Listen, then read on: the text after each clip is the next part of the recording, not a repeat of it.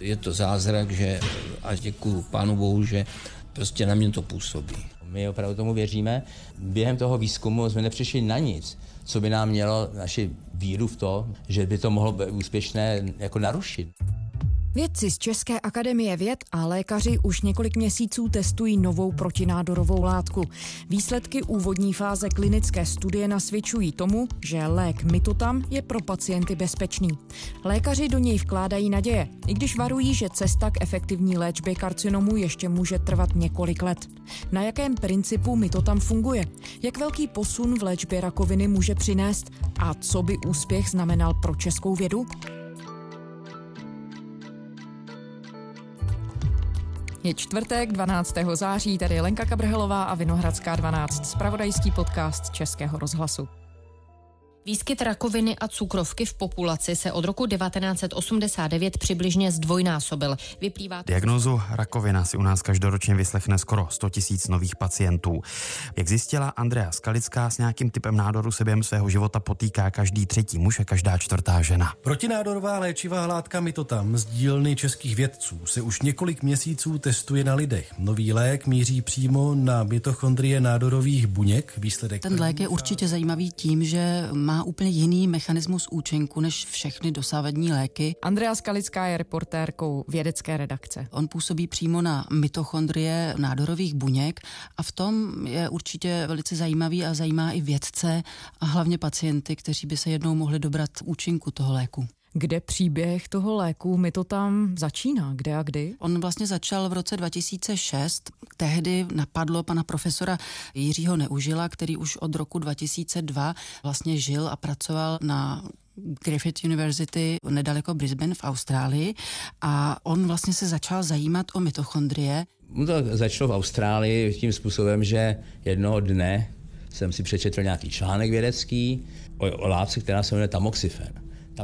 Jak mi řekl, tak ho k tomu inspiroval vědecký článek v jednom časopise, kde se psalo o látce jménem tamoxifen, která se právě využívá pro léčbu hormonálně regulovaných nádorů prsu. No a psalo se o tom, že pokud se vlastně na té buněčné úrovni použije velké množství té látky, tak působí nejenom na povrchu té nádorové buňky, ale také uvnitř, vlastně na ty její mitochondrie. No a dostal nápad tuhle látku, ten tamoxifen, nějak změnit a vlastně posílit posílat ji přímo k těm mitochondriím. Mitochondrie, když člověk říká takhle zjednodušeně, jsou jakési malé mikroelektrárny v buňkách, které vyrábí energii. A buňka bez energie prostě nemůže žít, nemůže růst. A rakoviná buňka je buňka, o které se říká, že roste překotně, čili se rychle, takže to potřebuje energie výrazně více. Čili mitochondrie jsou pro rakovinou buňku zásadní. A ty látky proti rakovině, které vyvíjíme, my použijeme nějakou malou molekulu, kterou modifikujeme tak, aby se dostala přímo k mitochondriím. Ta látka mitotam, která se dostane k mitochondriím, ona nevyřadí ty mitochondrie jako elektrárny z provozu, nicméně ta látka způsobí, že z mitochondrií se uvolňují malé molekuly reaktivního kyslíku. To jsou radikály, které vlastně způsobí, že ta buňka je nucena spáchat sebevraždu. My donutíme tu buňku samu sebe zlikvidovat zevnitř. Tenkrát v té Austrálii s ním tam spolupracoval velmi šikovný mladý chemik Jan Štursa a on mu vlastně, pan profesor Neužil, mu zadal, ať vyzkouší nějak syntetizovat tu novou látku. Ten chemik na tom pracoval poměrně dlouho. Trvalo to v podstatě dva roky. Zaprvé musíte vymyslet vlastně nějaký design té látky a tam máte spoustu možností a ne všechny jsou prostě ty správné, takže vy vlastně vyrobíte všechny a pak když teda zjistíte, která je ta správná, tak ji musíte syntetizovat ve větším množství. Ta syntéza, jakoby ta prvotní, ta trvala asi rok, bylo to strašně náročný a nákladný. Ta syntéza byla velice komplikovaná, tak ještě bych chtěl znovu poděkovat Honzovi, který se nevzdal a Honza mně to připadá, já nejsem chemik, jako, jako hra jako šachy, že vlastně ten každý... Pan profesor krok... Neužil, se kterým jsem o tom mluvila, vlastně samotnou tu syntézu té látky, která je hodně jako složitá, přirovnal ke hře v šachy, protože každý krok, který při té syntéze děláte, vlastně musí mít nějaké pokračování. A nikdy nevíte, jakým směrem se máte vydat takže ten vývoj té látky Honzovi Štursovi trval docela dlouho, ale potom do Čech se to dostalo tím způsobem, že začalo se ukazovat, že ta látka má velký potenciál, že by mohla být patentována. A proto šel pan profesor Neužil za vedením té australské univerzity, sdělili jim tuhle informaci, že to vypadá velice nadějně, že by mohla být jednou úspěšná a Oni se s ním domluvili, že se vlastně vzdají práv na tu látku, protože neměli dost peněz na to další financování toho výzkumu. A v Čechách tedy peníze byly? V Čechách peníze byly. Mimochodem, pan profesor Neužil, kromě toho, že působí v Austrálii, tak zároveň působí také v Biotechnologickém ústavu České akademie věd. Takže bylo logické, že ten výzkum se snažil přenést sem a protože Biotechnologický ústav té akademie naší intenzivně podporuje i finančně Karel Komárek. Hostem špiček biznesu je dnes Karel Komárek starší, muž, který stál u zrodu velké skupiny KKCG, kterou dneska vlastní a řídí jeho syn a který je vlastníkem společnosti Smart Brain. Ta financuje výzkum léku na rakovinu. Dobrý den, pane Komárku. Tak se domluvili, on část těch práv vlastně převedl na Karla Komárka a část na ten biotechnologický ústav. Patentování látky samo o sobě stojí peníze, a není to jenom podat patent, musí se dělat následné kroky, což znamená, že třeba najít investora, který samozřejmě zaplatí nějaké počáteční, já nevím, preklinické testy a pak klinické testy, tu první fázi. Navíc se patent musí udržovat. Jenom to udržování patentu roční v těch hlavních zemí na světě, kterých je možná 50, třeba stojí 50 tisíc dolarů. A to univerzita nemůže zaplatit. Takže univerzita se toho vzdala v můj prospěch, protože já jsem byl ten vynálezce nebo původce toho nápadu v té chvíli a dala mi práva na, to, na tu látku. Takže v současnosti vlastní, řekněme, práva na ten lék, budoucí možný lék, Karel Komárek, Biotechnologický ústav Akademie věd a pan profesor Neužil. Takže se vlastně sešla takováhle celá řada věcí, které do sebe začaly zapadat. Přesně tak. No a teď tedy ten lék se vyvíjí už několik let. V České republice v jaké fázi v tuhle chvíli je? V současnosti se už testuje na pacientech, probíhá klinická fáze 1, konkrétně to fáze 1A a 1B, ty probíhají současně a důležité je otestovat toxicitu té látky. Takže nejprve se testuje jenom jakoby jednorázová toxicita a v té druhé fázi, fázi B, se testuje dlouhodobá toxicita na těch pacientech. A vypadá to, že řekněme za půl roku, za rok už by mohla tahle fáze výzkumu skončit ten výzkum přejde do fáze 2, kde už se vlastně testuje účinnost toho preparátu na pacient, jak působí, jaké nádory může ovlivnit. To, jestli ten lék opravdu účinkuje na ty nádorové buňky, to vlastně lékaři vidí už teď, ale primárně vyhodnocují zatím tu toxicitu. Ty jsi při tom reportování mluvila s obrovským množstvím lidí ze všech možných stran, jak s lékaři, tak s vědci, tak s pacienty. Jaké tedy jsou v tuhle chvíli dosavadní výsledky? Budí u těch všech skupin naději a hlavně tady asi u vědců, kteří lék vyvíjejí? Ano, naději budí. Například pan profesor Luboš Petruželka, který je vlastně jaksi garantem, hlavním řešitelem té studie, ale zatím odmítá dělat nějaké předčasné závěry o té účinnosti, byť už lékaři zaznamenali konkrétně u dvou nemocných s karcinomem ledvin, že léčba na ně velmi dobře zabírá, což je podle pana profesora Petruželky velice dobrý signál. Je to nový lék, je to hlavně nový směr, nový mechanismus účinku na základě té tolerance, která je dobrá. Myslím, že by jsme se mohli dobrat výsledku, ale zase u nějaké vybrané, limitované skupiny nemocných my nemůžeme čekat, že to bude nějaký univerzální lék, ale správně vytipovat skupinu, kde to bude fungovat, to by byl ten úspěch, který by potvrdil tu účinnost. Na druhou stranu všechno musí jít podle pravidel, nic se nedá uspěchat, takže byť se trošku hraje o čas a vlastně sami lékaři vědí, že čím dříve by ten lék teoreticky mohl být na trhu, tím dříve bude pomáhat pacientům, tak musí dodržovat regule vlastně té klinické studie. Tu klinickou studii kontroluje státní ústav pro kontrolu léčiv, velmi bedlivě hlídá, aby byla všechna pravidla dodržována, takže, jak říkám, nic se nedá uspěchat. Takže v téhle fázi se jedná hlavně o to, jak to ti pacienti snáší a proto jich tam vlastně v tom pokusu je momentálně i méně.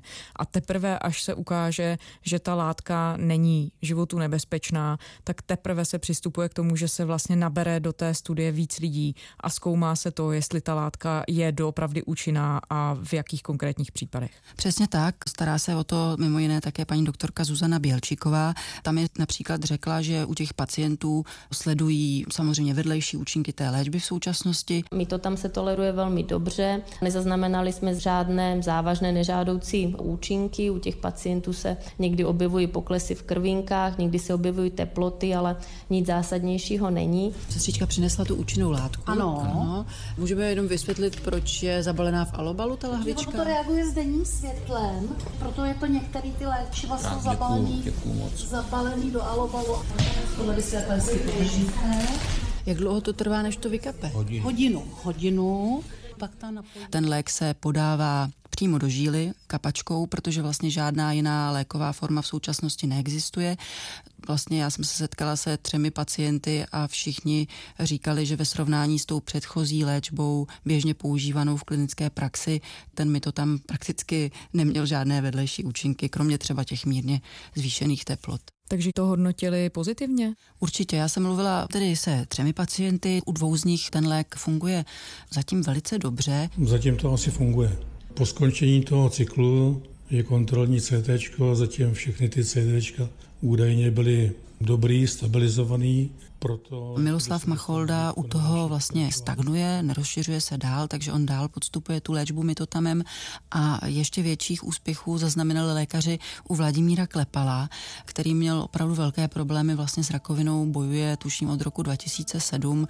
Tehdy mu lékaři museli vzít jednu ledvinu právě pro nádor pak měl různé metastáze. Bylo to těžké samozřejmě poslouchat ten příběh a člověk ho obdivoval za to, co všechno vydržel. Ta metastáza v tom lůžku po ledvině se zmenšila z 8 cm na 5 a ta, co byla tady u sleziny, tak úplně zmizela. A on sám je tím velmi překvapen, jak pozitivně a skvěle to na něj působí. U něj dokonce zaznamenali lékaři, že jedna z těch metastází úplně zmizela, druhá se zmenšila velice rapidně, takže to je vlastně i pro možná lékaře samotné překvapením, že takhle už v té první fázi té klinické studie může ten lék takhle zabírat.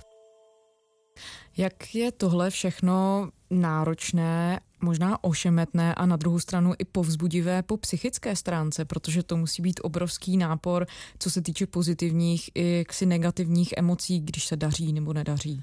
No, eh, bylo to na těch pacientech znát, že to velice prožívají. Ještě jsem nezmínila Elišku Liškovou, která byla ochotná také se podělit o ten svůj příběh, byť pro ní je to těžké, protože ta léčba u ní nezabírá a vlastně aktuálně už je z té studie vyřazena, ale bere to velice statečně. Došlo nejenom k progresi, ale ještě ten nádor se mi dostal prostě dál. Takže na mě bohužel tedy to nepůsobilo. Ta naděje, kterou jsem vlastně měla, tak eh, za to stál. Byla vlastně samozřejmě smutná z toho, že v té léčbě nepokračuje, ale působila na mě velmi statečně, odhodlaně, byla moc příjemná a vlastně jí zpětně musím poděkovat za to, že do toho natáčení šla. No a ti dva pánové, se kterými jsem mluvila, u kterých se ta léčba vyvíjí nadějně a dobře, působili velice optimisticky, spokojeně, ale samozřejmě někde vzadu v hlavě zřejmě mají tu myšlenku na to, že ještě nemají vyhráno, ale měla jsem z nich pocit, že jim to dává další naději do budoucna, protože také slyšeli od jiných lékařů několikrát, my už pro vás žádnou další léčbu nemáme. Jak tohle vnímají z hlediska psychiky i lékaři a vědci. Je to pro ně povzbuzení, že pracují na něčem, co má naději do budoucna? No, já myslím, že to vnímají tak, že by to nejraději urychlili, ale nemůžou. Oni samozřejmě se drží těch přísně stanovených regulí. Ten státní ústav pro kontrolu léčiv na tu studii velice, jak už jsem říkala, bedlivě dohlíží, takže pro ně, i kdyby chtěli to urychlit, tak nemohou. A když se to povede, tak změníte život milionům lidí po celém světě. No, jestli milion to nevím. Nicméně samozřejmě by to bylo krásné, protože já můžu říct, že si nedovedu představit větší odměnu nebo zadosti učinění, než eh, pomocí své profese, práce, přispěch k záchraně lidských životů. Nic, není nic, nic vyššího. Poprvé vlastně jsem se setkala s panem profesorem Neužilem a vlastně úplně na závěr toho rozhovoru jsem se ho ptala přesně na to tež, jak on to vnímá a jestli by to třeba byl vrchol jeho kariéry, kdyby se to povedlo. A on mi přitakal, že ve chvíli, kdy je u něčeho, co vlastně může zachraňovat lidské životy, že to je vlastně jeho splněný sen. A to tež jsem se dozvěděla od chemiků, kteří tu látku, ten mitotam, dál vylepšovali v posledních letech v Biocevu, v tom biologicko-technologickém centru ve Vesci, kousek za Prahou. I ti dva mladí chemici nadšení mi oba řekli, že pro ně to má obrovský význam, protože ta cesta od toho objevu samotného až do chvíle, kdy se teoreticky ten lék může dostat do té klinické praxe, je neuvěřitelně dlouhá. To jsou prostě léta a i pro ně by to byl taky vrchol kariéry. A to tež snad můžu říct o lékařích z Všeobecné fakultní nemocnice, jak o paní doktorce Zuzaně Bělčíkové, tak o panu profesoru Luboši Petru Želkovi, kteří se na té studii intenzivně podílejí, že je to prostě obrovská prestiž. Na druhou stranu není tu riziko, a už se to objevilo asi v minulosti, že vždycky naroste naděje a jak si lidé doufají, že se najde nová léčba. Jakým způsobem s tím tedy pracovat? Teď jsme pořád tedy ještě v nějaké základní fázi. Ano, je to fáze jedna a je potřeba dodat, že každá další fáze se zahajuje až po vyhodnocení té předešlé. Takže lékaři jsou velice opatrní ve sdělování těch předběžných výsledků. V tuto chvíli můžeme pouze mluvit o tom, že ta léčba v té první části té klinické studie vypadá, že bude velmi dobře snášena pacienty, takže není toxická, ale o těch účincích, byť mluvíme o tom, že u těch pacientů s karcinomem ledvin velice dobře zatím zabírá, tak tím to vlastně ještě není jaksi vědecky potvrzeno, takže se musí čekat. A jak se s tím dá pracovat, musíme to posluchačům prezentovat velmi jaksi opatrně, nevyvolávat žádné velké naděje, protože pravdou je, že ten lék, pokud se vůbec dostane do té druhé, následně třetí fáze, a pokud se dostane potom do klinické praxe, tak to je otázka ještě dalších možná čtyř, pěti, možná šesti let. Takže když teď už počítáme od roku 2006, to máme 13 let, plus dalších pět, tak to jsou skoro dvě desítky let. Přesně tak, je to opravdu obrovsky dlouhá doba. Andro, ty jsi mi říkala, že vědci a lékaři stále schánějí lidi do té další fáze výzkumu. Platí to? Ano, to je pravda. Ta studie je pořád otevřená veřejnosti. Je určena pacientům tedy s vyčerpanými možnostmi onkologické léčby, mělo by jim být do 75 let věku a měli by být relativně fit, nezávisle na tom, s jakým typem té diagnozy se léčí. No a důležité asi je říci, že pokud by se chtěli do té studie zapojit, tak je lepší dopředu požádat svého vlastního onkologa o nějakou zprávu, kde popíše stav pacienta a teprve potom se obrátit na onkologickou kliniku Všeobecné fakultní nemocnice v Praze, kde ta klinická studie probíhá, protože tím se předejde tomu, že by se ozývali pacienti, kteří vlastně do té studie nepatří. Ten příběh téhleté léčebné látky je vlastně takový mezinárodní až příběh Austrálie, Česká republika, léta výzkumu. Jak důležitý je z hlediska české vědy? No, podle paní doktorky Zuzany Bělčíkové je opravdu extrémně důležitý ten výzkum a ta klinická studie, protože vlastně ve světě a zejména ve Spojených státech se dělají ty klinické studie ve fázi té první ve velké míře ale není samozřejmostí, že nějaká klinická studie vzejde přímo od nás. My to tam je lék, který je české výroby, o to intenzivněji to všichni vnímáme a samozřejmě bychom mu přáli, aby se do klinické praxe dostal. Takže to je vlastně celkem unikátní záležitost. A upřímně řečeno pan profesor Petruželka mi říkal, že by byl úplně nejradši, kdyby i třetí fáze té studie klinické se odehrála u nás, ale otázka je, nakolik je to reálné, protože profesor Jiří Neužil, když jsem si s ním povídala před půl rokem, mi říkal, že to je záležitost opravdu už obrovských, těžko představitelných částkách v dolarech a že na světě je možná deset společností nadnárodních farmaceutických, které by byly schopny ufinancovat tu třetí fázi toho klinického výzkumu. Fáze 1 i fáze 2 můžeme realizovat v jedné nemocnici, na jedné klinice. Fáze 3 se musí dělat na řadě klinik a mezinárodní, že v zahraničí a tak dále. A to už je prostě záležitost, eh, která se vymyká našim možnostem a myslím, že i ani v České, v České, i v České republice se nenajde firma, která by toto mohla financovat.